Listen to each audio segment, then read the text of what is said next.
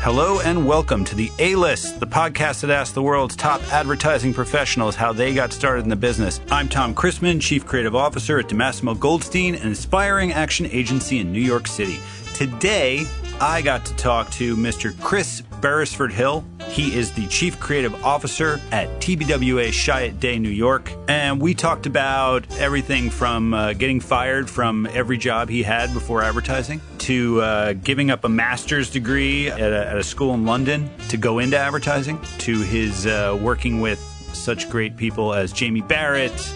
David Lubars, Greg Hahn, Gerry Graf. He's he's worked for all the greats and he is now uh, running Chiat New York. And he's got a lot of great people over there, and it's a really good, really good interview about about process. I think. I think what we're what we're going to learn here is how to do things, and and the importance of exercise, and all those all those things that, that you don't think of when you think of a, a creative person. So, uh, really good episode. Can't wait for you to listen. But first, as always, the A list is brought to you by Ad House Advertising School advertising age called Ad House New York's newest, smallest, and arguably hippest ad school. Their philosophy an ad class is only as relevant as the professional who teaches it. Ad House classes are taught by the best in the biz in the agencies where they work. You get 10 weeks of classes for just 600 bucks. To apply, go to adhousenyc.com and for the latest news, follow AdHouse NYC on Facebook. And now, my conversation with Chris Beresford Hill. um, you know what I mean? Like I listen to some people talk about advertising, yeah, and I'm like, holy crap, this is really exciting. Yeah. Like you really in that, you, you know, know what you're doing. But I like, you know, I think yeah. I, I have some instincts, and I think I can, I, I, think I can tell people some things about it, but I definitely can't like. um some people I hear them just talk about the industry, and I'm like, holy crap, I yeah. never, and I do never. We just want to hear about you. Yeah, People yeah. We just want to hear about you and who you are and where you came from and all right. sort of how you got into this crazy thing. All right, and I can tell. I mean, I'm happy to. I'm definitely enjoying talking about this job and the new job and the challenges and things because yeah. I don't even know if my how I got into it is. I mean, I'll tell it. I don't know how exciting it is. Yeah, but I think um, it's always interesting. But I think there's something very interesting about. I, I think being a CCO is actually quite. Uh, maybe you can attest to. It's it's actually not that hard. Right. Like it, that's part of the hardness of it is that you kind of are like, I'm not doing anything, quote unquote. Uh, yeah. I'm just kind of but it's inspiring also, people and getting but, things out of their way. And, but it's also just really simple. Like a blank piece of paper is really like everyone I talk to has already been thinking about something for a week. Right. So number one, yeah, yeah, I am yeah. ultimate. I'm going to be able to help there, you know, yeah, yeah, because yeah. I'm not starting from zero, right? And then there's also it's just like honestly, it's like just a lot of like rational process stuff and just being like. A, like just the creative voice in the business, which mm-hmm. is I don't know, it's not too tricky because I think once you no. have spent ten plus years doing it, I think you ultimately know what direction is towards. I don't know. We, yeah, yeah. We'll talk about and it. And it feels like uh, you are. It, it sort of feels fun to me. Yeah. Like you're, you're sort of like you get to. Uh, you're not in the Beatles, but you get to be hanging out with the Beatles and telling them which. I would love. I would. which, I would love. Uh, I would love to. T- I feel like songs to do. You know, I'm pretty. I'm like very. Uh, I'm most animated talking about this because I because I'm psyched about it and yeah. I'm excited about the fear of failure and I'm excited about all the things I don't know and I'm excited about yeah. all the people that I feel like are re- relying on me to not give them a shitty career and stuff. but I like, but I'm, you know, like I'm way more. If you saw me like a year ago, I was a little more like, yeah, it's okay, you know. Yeah, just trying to push it along. Well, and you're hiring like, great people. That's the difference. Yeah. Is like you're hiring great people. Are we ready, Matt? We're rolling. Okay. All right. Uh, hello, Chris Beresford Hill. Thanks for saying my name right. The man uh, with three names. That's right. Um, I am. Uh, I am. Uh, I can't stand my last name because it's. I think it reads and it looks really formal, and it's really not who I am. What is? What is the? Uh, where does that come from? Why? Why? A, why a hyphenated name? It comes from on my my father's side. He was.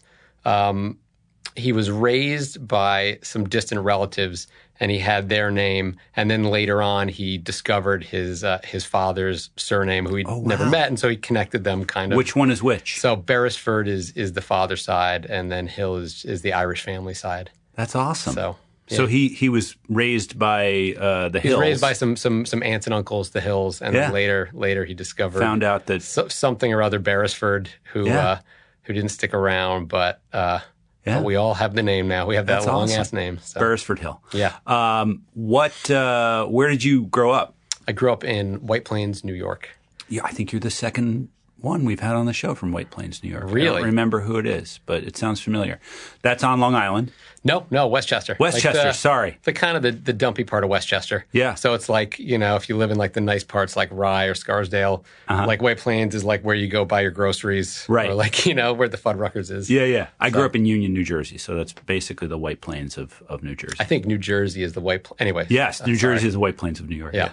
Um, uh, and what were you doing uh, growing up uh, there? Were you were you uh, always an artistic kid, or Maybe no. I think I think so. I think I I you know I drew and I was pretty imaginative, but not. I wasn't that good at drawing. Right. And uh, I didn't have like a great outlet. I think I was too shy to like get into theater or really like throw myself into the creative opportunities when I was Uh-huh. young. So I was probably creative privately.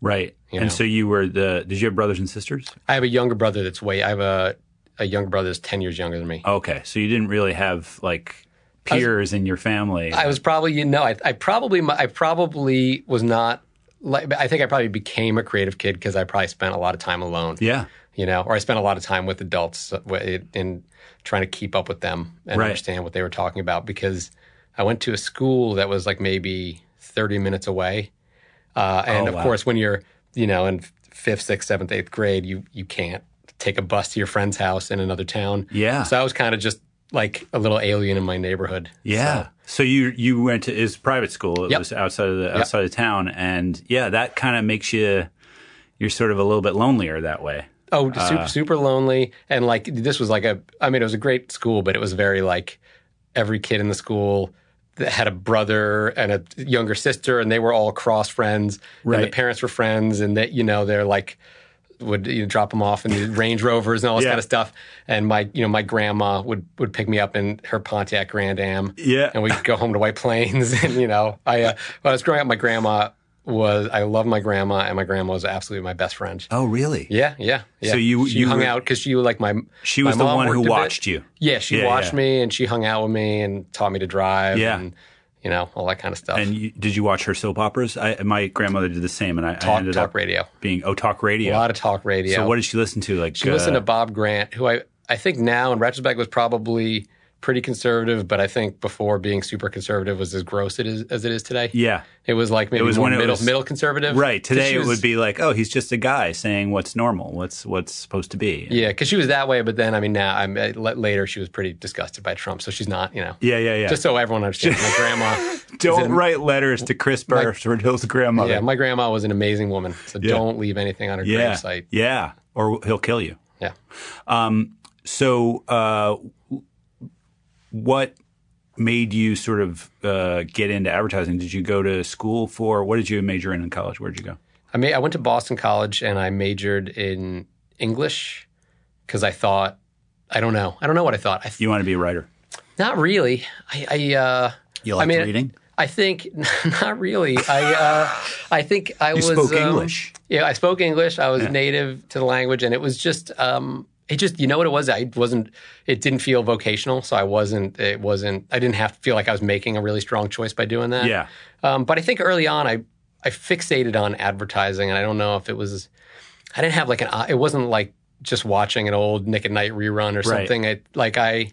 I think I just liked ads. I think I was a sucker for, you know, I wanted, I sucked at basketball, but I wanted the Air Jordans because of the ama- tremendous advertising. So I think I was always a, um, you know, it worked on me. Mm-hmm. Um, and I think uh, it just seemed like something really fun to do. And I'm, I, I, get fixated on stuff. So I think I Yeah. fixated on how can someone with no connections possibly work in this exciting an industry. And that was enough of a challenge. So that's kind of, that was, Yeah. that was my, my kind of stimulus into it. And when did that happen? Were you still in college when you sort of uh, started to be like, oh, that could be a thing I do?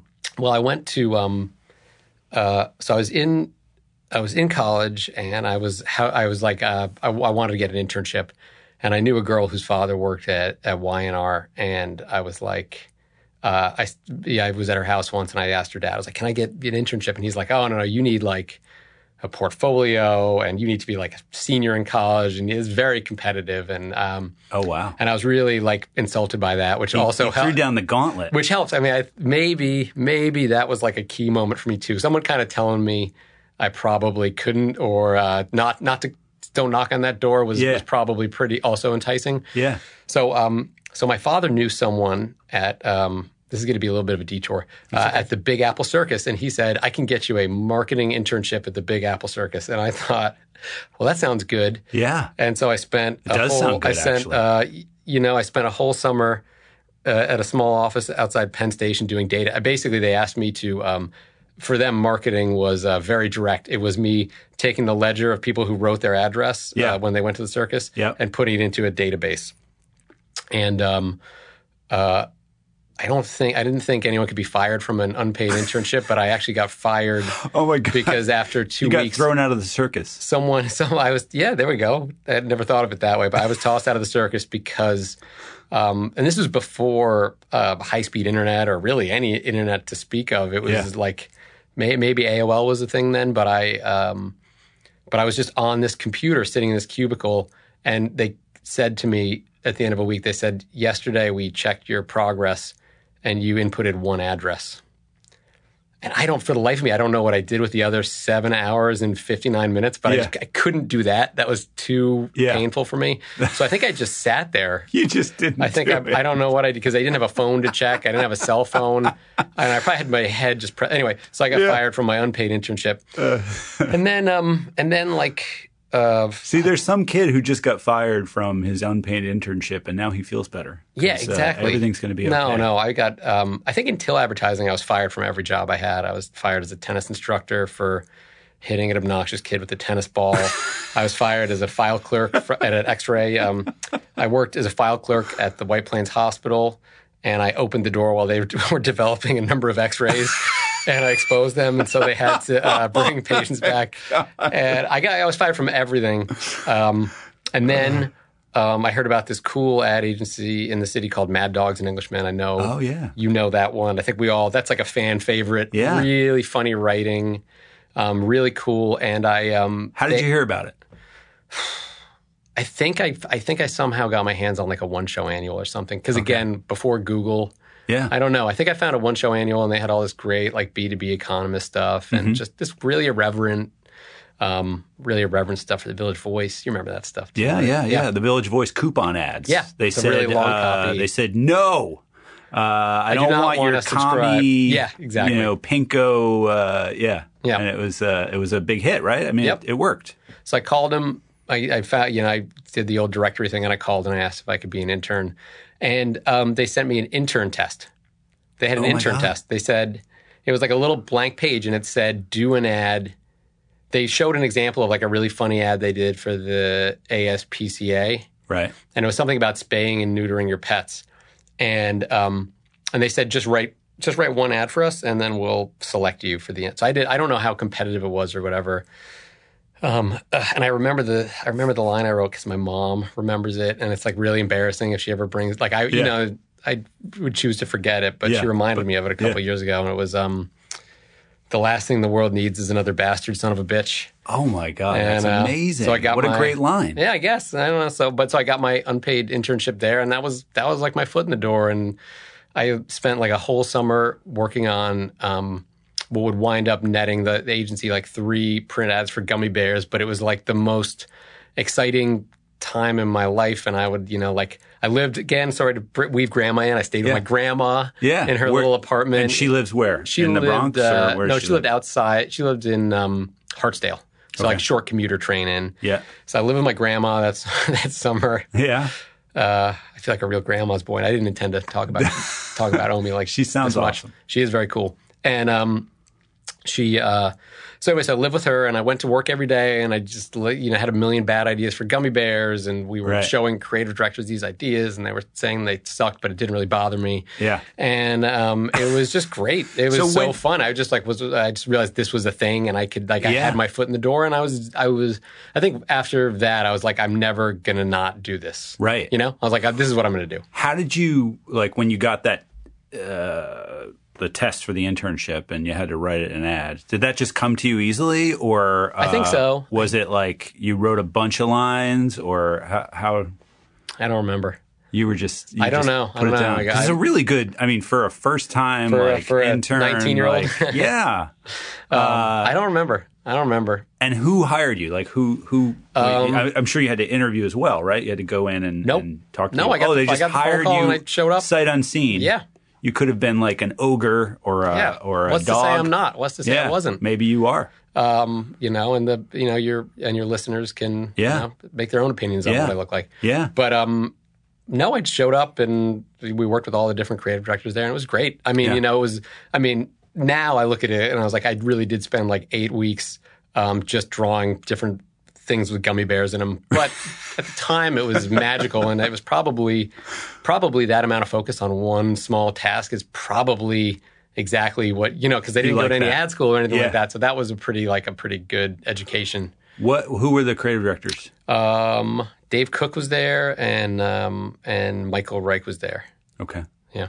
And what were they like? What was the what was your impression of uh, your the first ad agency that you uh, walked into? Um, I don't know. I think they, I think they probably had more intern power than they like. They had, I think they had more interns working for them than they wanted to have. I think they would have oh, rather Oh, right. had. So, so I think, uh, I think they were not like super uh, like warm and fuzzy towards us. Yeah. Um, but it didn't matter. I had a didn't similar, know. uh, I didn't know any better. I mean, they weren't nice to me when I opened the door at the White Plains uh, Yeah. Hospital Radiology Center. They were also they also shouted at me for doing that. So like I wasn't. Um, You were used to being shouted at. you know, I didn't. It's funny. I didn't even.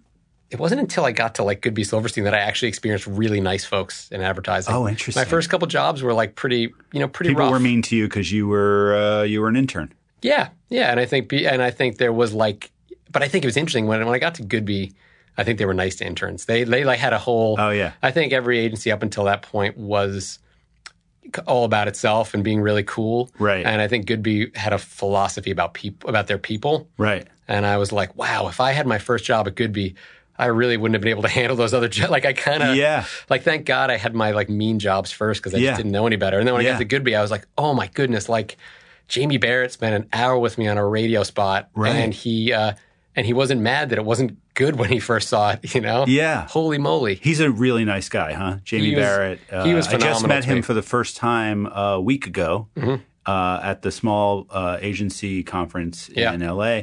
Uh, what a great what a great guy. he was phenomenal. He um, he made a lot of time for me, and, and I I think I returned the favor because I worked really tired. Like you know, if I had every brief I had there, I think I was I worked like eighteen hours a day. you Yeah. know? Yeah. So I was like, I, I went, you know, I went hard, and he appreciated that, and he Right. was very like, and he when he when he found a good idea, he would he'd keep you in the room with him, and he'd shape it with you, and like you could kind of, you know, I followed his process. It was Right. actually it was actually a really great. I was at Goodby from like 2005 to 2008 or 2006 to 2008 In San Francisco. in San Francisco. But it was the best time because it was um, Jeff was the creative director, Rich was a creative director, Jamie was a creative director, and Steve Simpson was a creative director.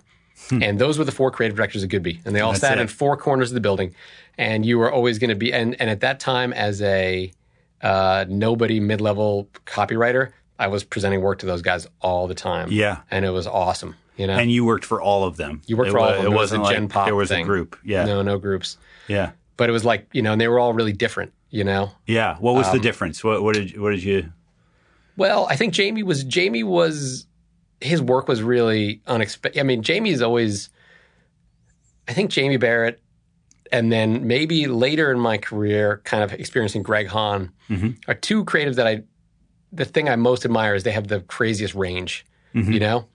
Like Jamie could do like Fox Sports and then like an eBay ad that makes you cry. Yeah. And Greg's the same way, you know? Yeah. Cuz he was Yeah. running FedEx for a while and doing Right. 10 gags a year Right. and then voyeur that makes the hairs on your neck stand up and Yeah. then the next thing is you know a cool visual thing Right. so i got so from, from jamie his his superpower was range and that's Yeah. what i was like you know i was obsessed with learning as much about uh, not like how he how he writes a sentence but you know how he how he chooses what weapon to use Mm-hmm. um, jeff was really kind of would send you like these esoteric emails and like instead of just saying do more, it would be like really coded and really he was really like it was fun for a writer. Yeah. And Rich was very like in like you just went into a room with Rich and you like walked out knowing exactly what you were going to do. Right. If Jeff was kind of like coded and mysterious and that was in its own way inspiring because I was trying to figure out what he was saying to What me does he or what yeah, what does he mean by that and how Yeah. do I so he pushed my mind to interesting places because and I think he probably did that on purpose, or mm-hmm. he, you know, he's probably that smart. and then and then Rich was like the opposite. Rich was just like he liked it or he didn't, and if he didn't, tell me why you like it, and you just walked out knowing exactly what to do. And then Steve was just smooth as can be as a writer, and just like perfect crafting of a sentence, like you know everything. You, you know, from him, I just learned how to really be Steve smart was, about it all. uh, he was HP. Steve, what was his last Steve name? Simpson. Steve Simpson. Right. Yeah. Right. I think he's at Ogilvy now. Yeah. Yeah. Uh, so when, but do you want to talk about the the agencies you were at before Goodby, or should we should we It was quick. on It was quick. I was at um, so I was at Mad Dogs for that summer. Yeah. Then I went, graduated college, and my father's an educator. My father's a teacher, and he Uh-huh. said like you can you can go to school if you want to get a master's degree. Also, I will like pay for that. Oh wow. So I was like, wow. But I, I mean, I hated school. Right. So I got into, I don't know why, because my grades weren't good, but I got into some cultural and creative industries MA at uh, London School of Economics. Don't ask me how or why that happened. In London. In London, and I did not want to move to London, and I did not want to go to school. And so I said, okay, well, I have like three months before September. So that was the pressure was on. I was like, I need to be in advertising in three months. Yeah. So that was like that's so that's really why and how it happened. So I, I found at this point I think Google had just started to exist. So I googled all the ad agencies in Boston, and um, and I went into this cool little one called Modernista, which some listeners will know, others definitely won't because it was it came and went. It Yeah. was, um, but it was like a super hot shop in the Northeast for a few years. Yeah. And when I went there, there was about twenty people there. Um, and I just I just asked if I could come in and you know work for free and, and just like I just had this internship and I wanted another one. And they were very informal and very new there. And I think they just just me showing up I think they just didn't know. They You just have a, literally showed up yeah I and just you showed up. like, I, want to work for you guys. yeah I just said I'd like to come in. And I think they didn't have an internship program but they just didn't have a good way of saying no either. Right. so I just started going to work and I was like, if I can just, you know, so I started writing, you know, like automotive brochures and regional, uh, regional General Motors headlines. And I just, you know, worked really, really hard and did everything I could to make myself, Yeah. you know, somewhat not indispensable, but useful and hireable. And Right. we got a project for Budweiser beer. And because the agency was so small and the department was so small, everyone could work on it. Like anyone, I mean, if you were an account person, you could put scripts in. It was like that kind of one for all. Yeah. And I ended up um, writing a couple scripts that sold. So it was like, uh, Oh wow. like good fate, you know, like they Yeah. kind of like they had to hire me for next to nothing, or they didn't have to, but that was like, you know, it was like a good, all right, Yeah. come in. And Um, did you get to shoot them? Yeah, yeah, I was invited. Like went on my first shoot when I was 21, and it Wow. was amazing. And What were the ads? They never aired. Oh really? What happened? um, nothing happened. You know, I think Budweiser used to They do that yeah. when they were like family run. I think like August Busch the third would, you know, approve 30 spots from five Yeah. agencies, shoot them. right. You had one, bud. everyone had. If your spot had a robot in it, you had uh, X dollars, and if your spot had uh, just it was just a picture of a linoleum tile, it had the same amount of dollars. Oh wow. They just had like here's what a, here's what a commercial we here's Do you what we remember give you what, that was?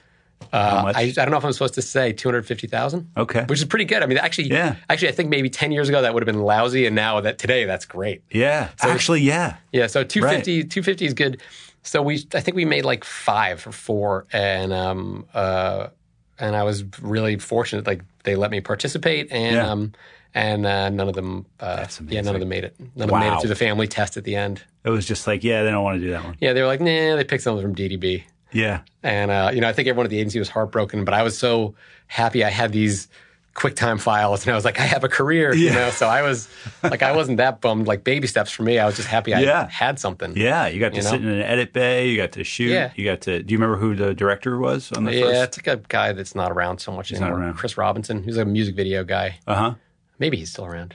Chris Robinson. Yeah, your first thing, and you got to go out to L.A. and all that stuff. Yeah, I mean, they, you know, I was very experience. much treated like a junior. You know, I Right, was you very were just following I was along. there, and you know, I could I could observe some people make decisions, and I was occasionally asked input, and you know, Yeah. so But what did you what when you went on that shoot? And this might be interesting to to young people that are thinking about like what, what were your? I remember my first shoot. I was like literally like physically ill the night before. like I was just so nervous. I didn't know what to do with myself. I didn't. Know was that what was the?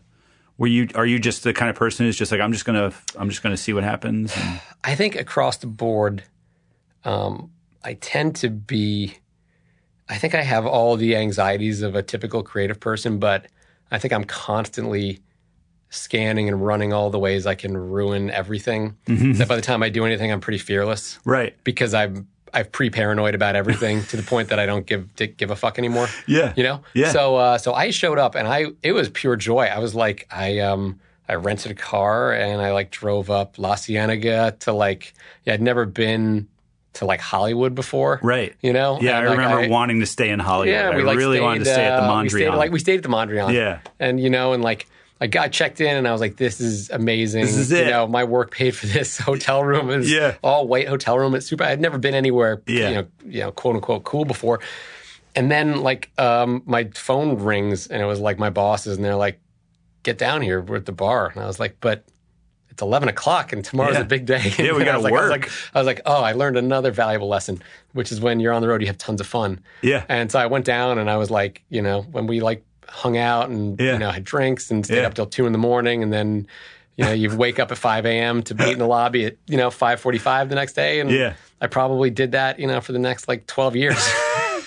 That's you know? amazing. Yeah. Yeah. You can get hooked on it. That, It's fun, uh, yeah. The shoot life. Couldn't do it now. I go. I hate it I now. go to bed by ten o'clock. yeah. I'm like, no, So- I'll be in my room. I'm good. Yep.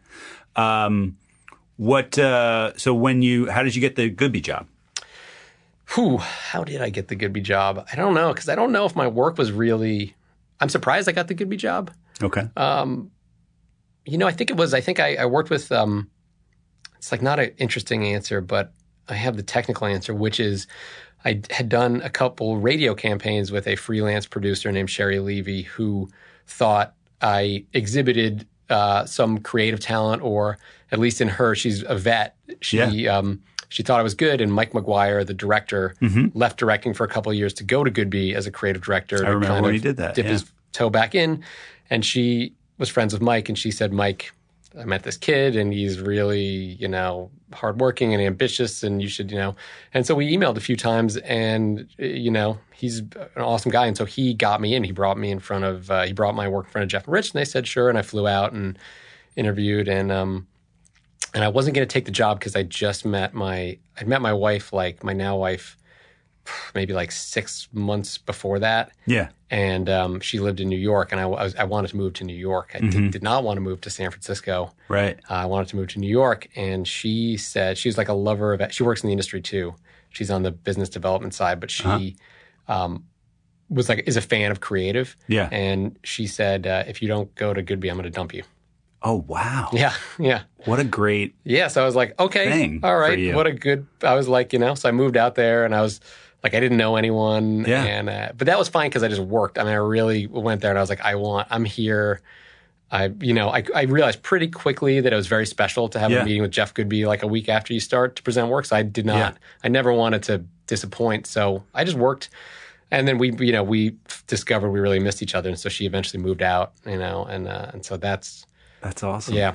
But, uh, but I didn't want to, I didn't want to move. it shows that like the Sherry Levy story. I know her, and uh, like anybody can be the key, right? So Sure. it's it's. I, I think there's a, a really good lesson there in be nice to everybody. Yeah. Um, make sure that you aren't, you know, don't think of somebody as just a producer or just an editor or just. Really try to learn from all of them, and and Yeah. uh, you, you it could pay off. yeah. Uh, who was your first partner at uh, Goodby? I floated. I floated. There's a guy named Nick Spar that I worked with a lot. That when we moved, uh, so I was at Goodby for a few years, and then came to New York to work with Gerry Graf at Saatchi and Saatchi during Uh-huh. the Saatchi experiment. Yeah, And um, and so Nick and I came over as a team. But really, when I was at Goodby, it was like fun, just smattering. You know, you'd Right. work with, uh, you know, you'd get paired with someone, and uh, What's a good partner? What's a bad partner? What's the I don't what's know, the thing um, there? How do you how do you be a good partner? I don't know. Like, well, you know, that is a question I don't think I've ever answered it, and I don't think I know the answer. Um, I know that I've had a lot of partnerships that have bore all kinds of different fruit. Um, my longest term partnership was with my uh, my partner now, my close friend Dan Lucey. When we were he, I met him when I worked at Saatchi, and he was paired up full time with with uh, someone else. But we just we were just good friends, and we would occasionally, like my partner and him and his partner, we would work the four of us on something. And I just Yeah. he was just really like he's probably the first person I, I worked with where I really saw his thinking and I saw the kind of ideas he brought to the table. Yeah. And I was like supremely impressed and just thought he was just way more creative than I was. So I was like, I kind of was like, okay, that's, I would love to work with him. So when I was at BBDO for a while, um, you know, I worked with different people for periods of time. I worked with James Clooney a while, which, you know, Yeah. uh, I know you guys I worked was together. We were partners too, as well. Um, but I found myself at one point without a partner, and I'd started creative directing some stuff. And so Lubars kind of like asked that magic question, like, "You should, do you want a full time partner?" So I just uh, Dan was my first call, and um, and my instincts were right because we just we worked together incredibly well. You know, you guys did a lot of FedEx stuff there. we did too, a lot right? of FedEx. We did phew, like six years of Foot Locker together. Yeah. Guinness, uh, Guinness with Dan, myself, and uh, our friend Tom Kramer, who you also know. Yeah. Um, but uh, but but pretty much that last like it's the last six years of BBDO. It's just me and Dan. Yeah. Um, You stayed there a long time. Yeah. Are you a stayer? Do you do you like to like stay at places, or is it just like as long as it's, it's no, fun? Is just such a great place. Yeah. and there was just you know like I think any I and I see this now in my current position. Any creative um, is happy when they're making things, Mm-hmm. and then when they're not making things, then uh, I don't like my partner. I don't like my salary. I don't Right. like my desk. Um, if and the thing was, the whole time I was at BBDO, we were always making stuff. That's interesting. So I yeah. just at one point I kind of just lifted my head up and I just one day I just was like, what's next for me? wait. I I've been here six know? years. Yeah, yeah, Yeah, I'm 67 years old now. Yeah. What am I going to do with myself? yeah. Um, so that was unintentional, but I don't have uh, I have no philosophy on partner or length of stay. I will say though, Dan is probably like the my you know like my creative soulmate. You know, like I Dan think Lucey. yeah, he and I, I believe like, he teaches at that house. he does. Yeah. You should take his class if you're So listening. uh, yeah, if you're listening, He uh, will- I remember when he took for Dan Lucey's class. Dan is like um, uh, the thing. I think the re- reason our partnership was good too is we have a similar sensibility, but we are entirely different. Um, so, like the for example, I like I can get zapped very easily. Like I'm a sprinter. Like I can be in a meeting and I can be all in and I can be coming up with ideas, and then I and then I like almost need like like a kind of a regeneration period Yeah. and then I'll do it again. And then and Dan is like, if he's at work, he's like, he would we would work all day, we'd have a million creative reviews, and then he would go teach a three hour class in Yeah. which he would basically creative direct the juniorest people of all Mm-hmm. for three hours after working with me intensely for eight hours. Yeah. And, and then he'd show up the next day and his hair would be properly combed and his eyes would be wide. Like he's he's he's definitely a beast. Yeah. And he's like that, and I'm kind of more like streaky. you Right. and that was a you're more of good a- that was a good kind of mix. So I could, you know, I could get hot a couple times during the day, but he was always, you know, he's kind of always he just never fatigued. Yeah. Always on. And where's he now? He's still at BBDO. So Still he's at BBDO. So now he has our whole creative group and I think some other accounts too. That's great. Yeah. Um, what uh, what do you what is your what is your your creative uh, process like? What, when you get a brief, what do you what do you what, or when you were doing more yourself, making things yourself? Um What do you do, when I was um or what do you like your people to do when they? Well, when when people, well, it's interesting because now I don't. You know, I realized I realized at BBDO like Lubars is really, um, you know, he really, he really leads that place every day. You know, Yeah. and I realized that he worked with Dan and I one way, and he may work with another ECD team another way. And you know, he didn't. There was not like uh, you submit your scripts to David, you know, in twelve point font, or you know, or Greg sees them on Tuesday and David sees, them, you know, like there wasn't. Uh, so I realized that he worked with everyone a little bit informed by them. So my working style now is, uh, you know, everyone is a unique instrument, and uh, and you may play the instrument differently to get the music. You know, so uh, you know, some of the ECDs at Chiat want to come in early, and we talk about the ideas on the table, and and and we collaborate early, and they want to steer, and then.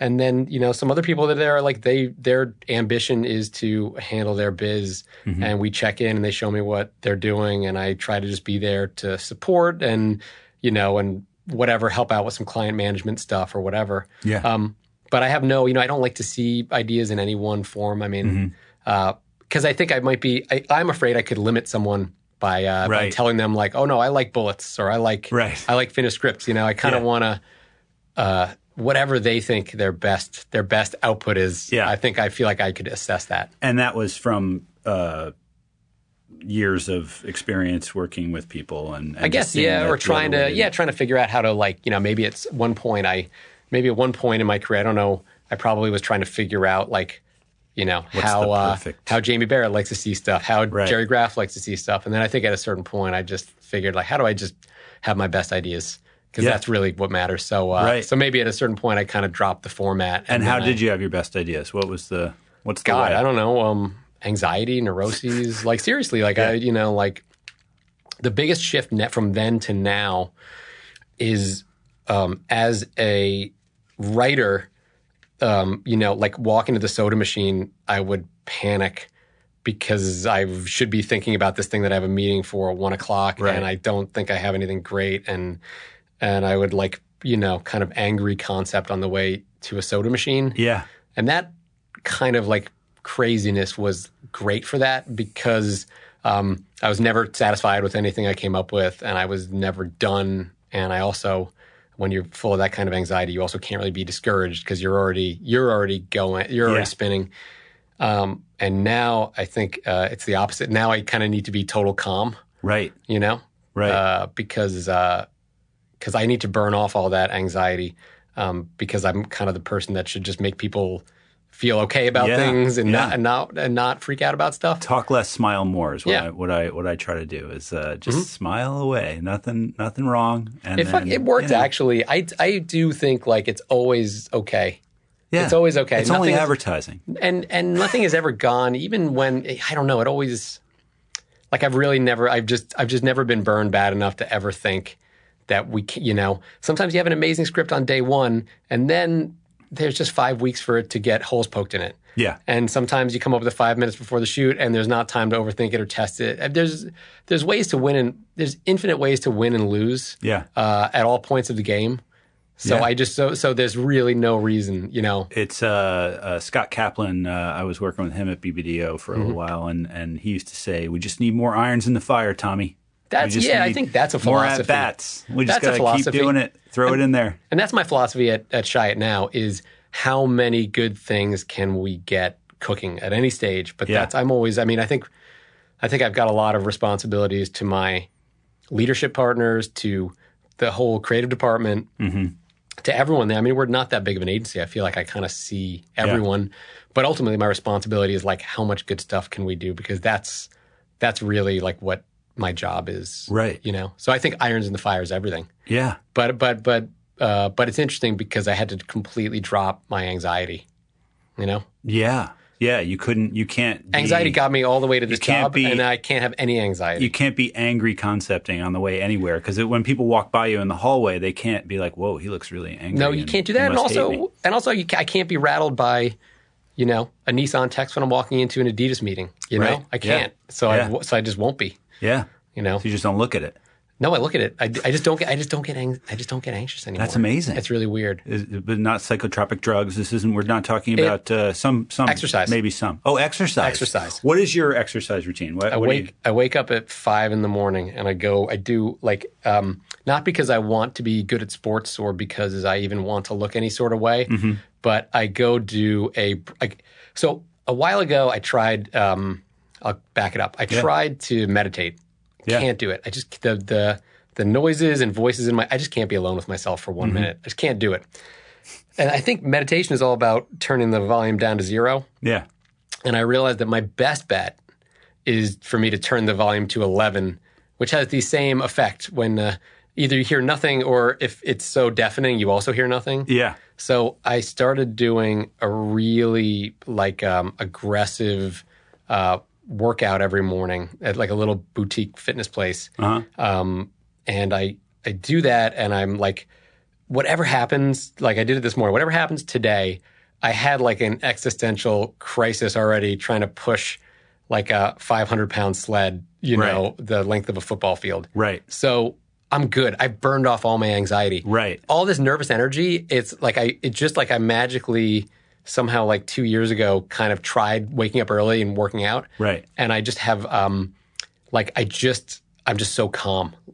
Yeah. And I used to not be calm at all. I find that running, I run and I and I do try to meditate. It's really hard, um, but that's part of it. Screw is, it. Is uh, Don't even do it anymore. I, I think I think the running is a form of meditation. I think it Yeah. uh, for me, it, there's a rhythmic uh, quality to it. There's a you can't really do anything else. Um, you have to just sort of uh, focus. So Yeah. uh, there there is something to that. That uh, the workout is a meditation. So you get up at 5 a.m. You go uh, for an hour. What do you What do you do? It's like a, like I go, I have to like, cause I'm 38, I have to go stretch and like, yeah. you know, like lay on a bunch of like lacrosse balls and like loosen Yeah. up my shoulders and all this kind of stuff. Yeah. And then the workout itself is nose to tail, like an hour. Uh-huh. And it is absolutely impossible at any point in it to think about anything other than survival. Yeah. And then, uh, and then a cold shower, and then I get to work, and I just, uh, I don't know, What whatever. time, what time do you get to work? What time does uh, I get to work like about nine. Okay. So I kind of, I'm up early, and I'm up like you know, uh, Rob Schwartz, our CEO, and Nancy, our been here president, in this room. who's been in this very room. Yeah, yeah. Uh, who I think he gives very good pod. He's also Yeah, someone that can. He's good on the mic. Yeah. Um, and Nancy, uh, the two of them, uh, I'm probably texting with them both before 7 a.m. every day, Okay. uh, just because they both get up crazy early. Right. I think Rob just gets up crazy early, and I don't know what he's writing, reading, yeah. getting ahead of the game, and then Nancy gets up really early and also works out and does her does her thing. Yeah. So we um so I kind of the work starts, but then for that hour I'm like wiped clean, and then I'm just I come out like resurrected and reborn, and uh, and then I can just let the day just sully me. And I Yeah. go all, and then by the time I leave, I don't really you know if we're in a new business pitch or there's something really really crunching, I'm I'm there late, but otherwise. By six o'clock, I'm not really good to anyone at Right. that point because Yeah. I've kind of, like I do, I keep the phone away in meetings and I'm present and I want to kind of That's a really important thing too. Is it's Yeah. so hard to do, but putting the phone away um, changes your life. It does. I think It's, it's. um, I think it's.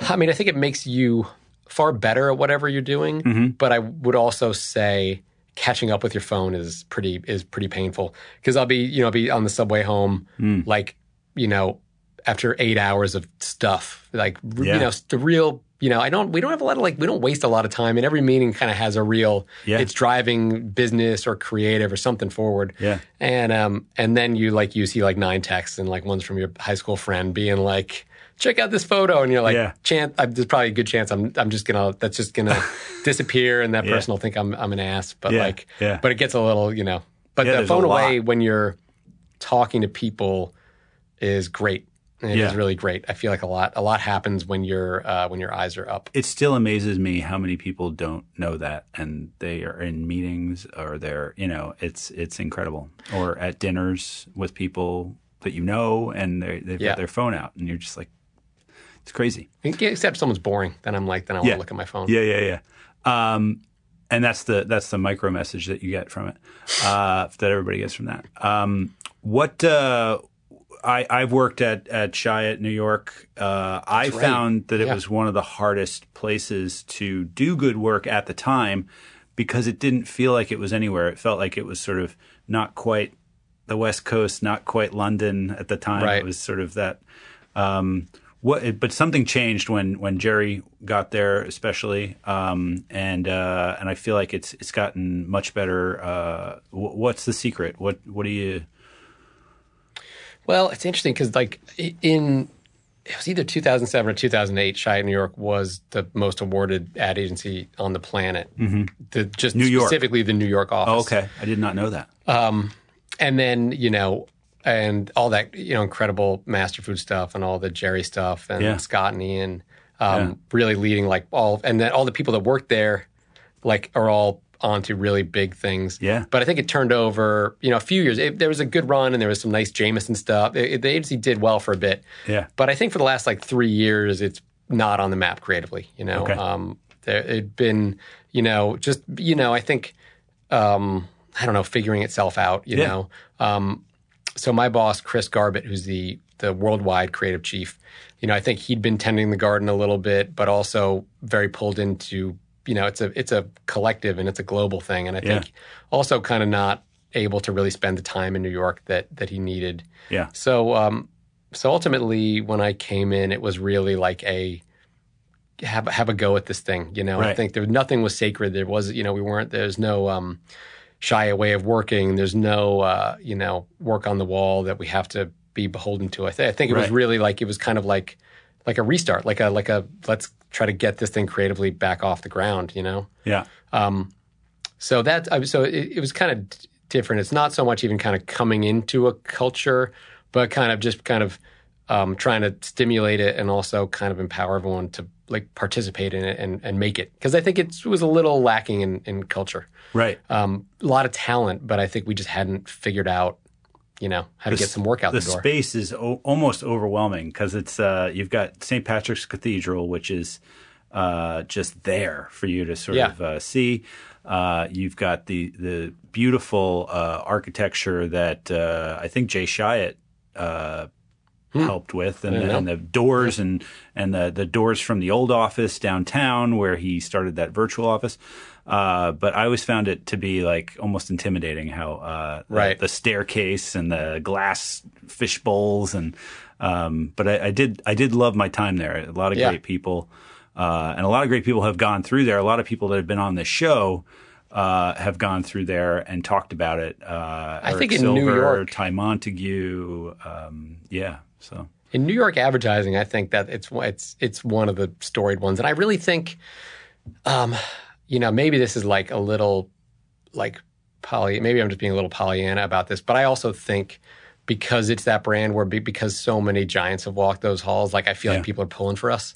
yeah, You know, like I think Yeah. I really do feel like people want you know Chiat New York to be Mm-hmm. a cool, fun agency, and I, I think we're becoming it. You know, I think we're Yeah. like, I mean, I'm to a fault. I never think you know we're done, and I don't think anyone in this industry can ever think anything's done because now it's yeah, you know there's new creativity editors picks every day. yes. So even if you're yesterday's pick, how are you going to be tomorrow's? You know, so how are we going to, you know, how are we going to collect enough work that you know it'll feel like we're really back? Yeah. Yeah.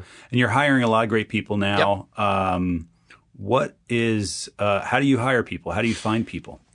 Um, good question. I have a, we have um, our head of uh, head of creative operations, Franny Rhodes, who's you know she's got books on books on books. Um, uh, but I don't have a I don't have a great I don't have a great like probably I don't have like fixed interview questions or anything like that. Right. Um, I think that uh, I have figured out that um, when I showed up, I was y- you know things were very unknown. I didn't know a single creative in the department, which is hard to imagine in a department of like seventy people in Manhattan, Yeah. like three blocks from BBD. I didn't know a single creative there Yeah.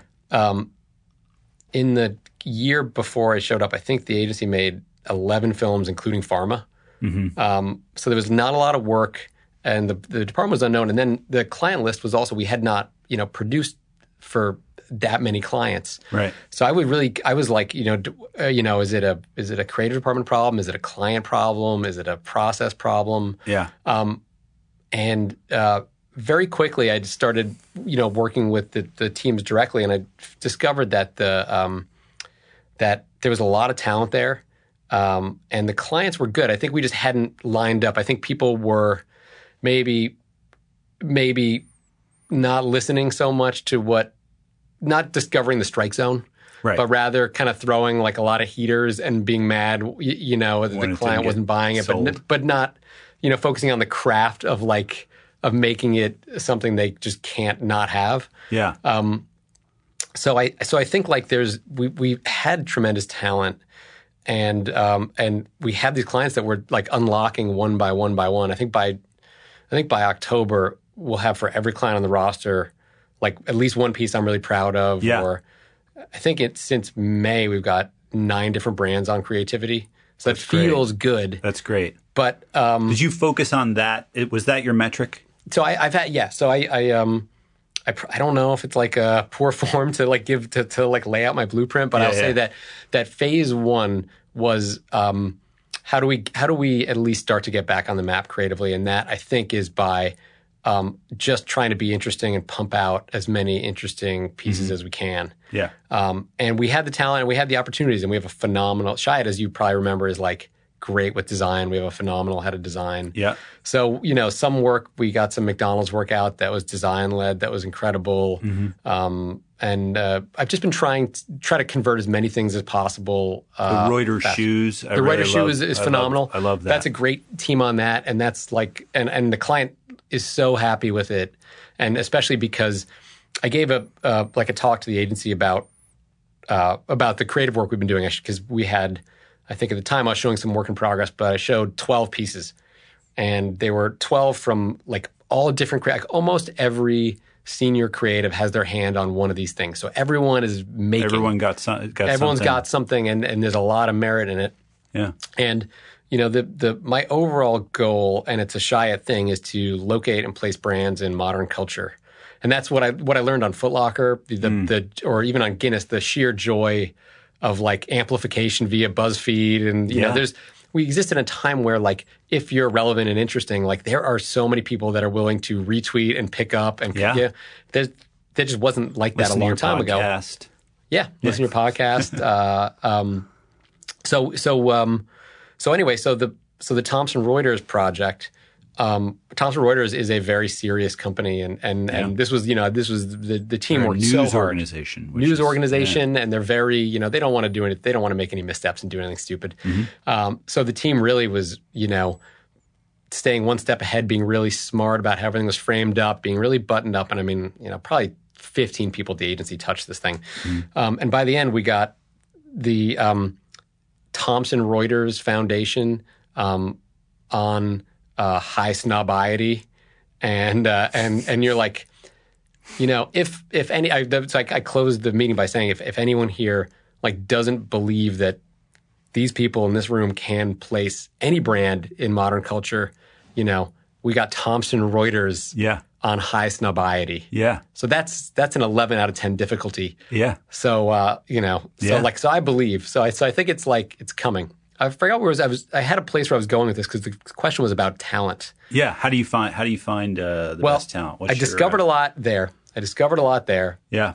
But I So knew there was, was a lot there that wasn't being tapped and wasn't and you, tapped or uh, wasn't maybe. You and know, you had to go in and work with them individually and sit with them and concept and A little and bit, look like- at stuff and Yeah, I spent time. I spent time with everybody. how long did that take the whole like Um, so I came in in October, and um, and really October into January, I tried to uh, sit in on creative reviews on every brand a whole bunch of times. right Um, the thing I refuse to do, and I and I have not done, is I have not in uh, ten months. I have not once opened Microsoft Word. that's great I've not you written. Uh, I've not online. written one thing. Every single thing that all my Facebook friends are sick of me posting and all that stuff is other people's stuff. I am. I am the pure hype man. that's great Um, but I But it was. It was really, honestly, just very small stuff. It was, you know, let's not. Um, let's not obsess over this one detail when it's not doesn't make the work any stronger and that's what the client hates or Mm-hmm. Yeah. if we could just frame this up as solving this then there's a way it was Yeah. really just about finding the strike zone yeah, and I think it was, and I what you were think that's, and I think that's good. Just you know, I think that's good.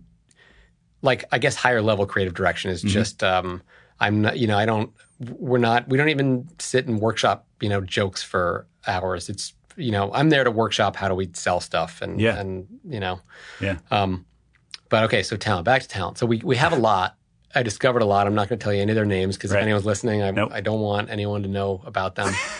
um, they're all mine. Uh, you'll see them in the award annuals no, we're gonna put no. We're gonna No, change everyone's no name. words. Everyone's Okay. Alan Smithee that Yeah. works on the work here. um, I don't know. When it comes down, I mean, look, there's just uh, we we have this. We we um, we were very fortunate to get a bunch of Nissan business um, or a bunch more tier. Well, we've been given some model launches, which is Yeah. a big deal, yeah and that's a you know, it's been for Chiat, that's also you know, LA had Nissan for a long time, Yeah. so it's important.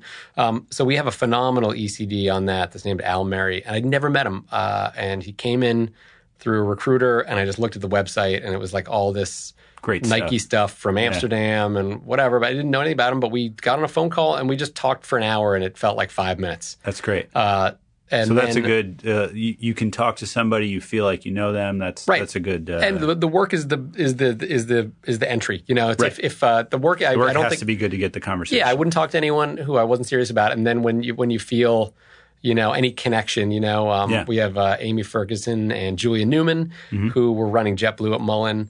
Um, you know, uh, I've known them for a long time. I've, I've been watching their work, and you know, we had a really inspired dinner. Yeah. And then after that, it was a no brainer. It was like, what what do we got to do to get them in? You Yeah. know, and how can we? Uh, so so I guess I guess that's it. I think it's you know I can I can look at a book pretty quickly and um, we'll talk. I think we should talk actually a little bit about about juniors, but but I can look at a senior book and very quickly decide if number one if if if I love the work if I think that, that it's great. Number two if I think it's it, it'll work at Chiat because Chiat's a particular kind of place and we Yeah. have certain kinds of clients and there's like you know there's some great work that I just know you know, if all your stuff is like crazy street art, you know, I love it, but I don't, I don't have that many Accentures. Maybe not buying that this year. Right, right, right. So there's that. But but but then I think it really does come down to uh, energy. I think it be- comes down to um, there. I've worked with people that absorb energy and can mm-hmm. literally Suck it out of the room. really talented people that can take it out of a room. And if you can find a really talented person that fills a room with energy, Yeah. that's like you need that. So so it's really like loving the book, having a good conversation, then seeing someone who I know is gonna who's gonna give to the agency. Yeah. And you know, a lot of the young creators we have, they're all giving. There's a lot of you know, right now because I think we're not like I think we're not we're not where we are yet. Like I think we all want to be one of the more exciting agencies in New York, and I think we all believe in ourselves and each other, but we're not there yet.